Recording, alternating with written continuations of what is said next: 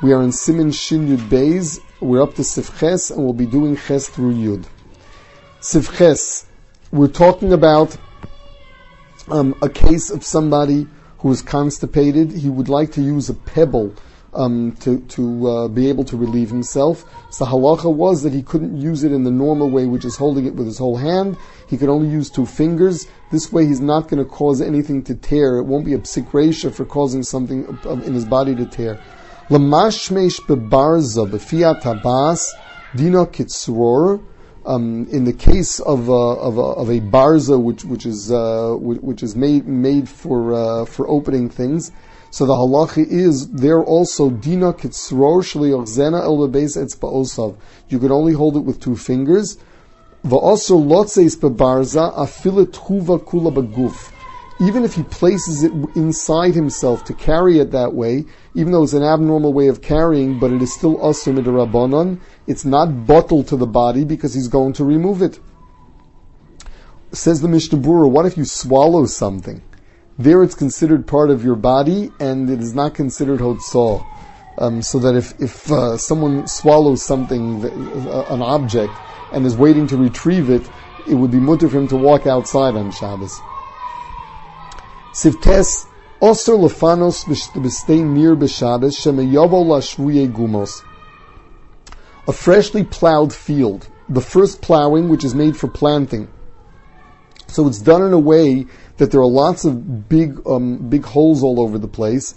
Um, and the normal thing to do is to try to straighten it out. So he should not relieve himself there because we're afraid that he'll then be tempted to go and straighten out the field. To relieve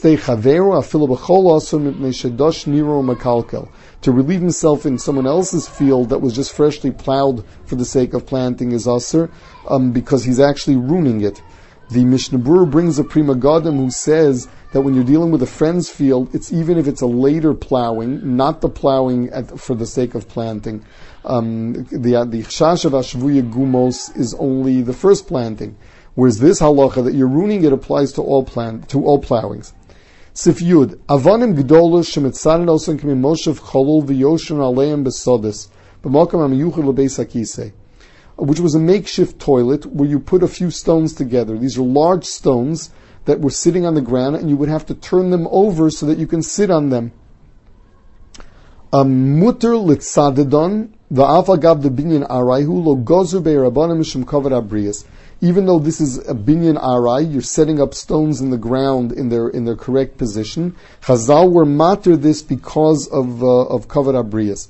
There's a machlokas achronim if Chazal were matter putting a third stone on top of them. Um, some say that that's considered an all arai and they were not matter it, and others say that, that, that it's included in the kavod abrias.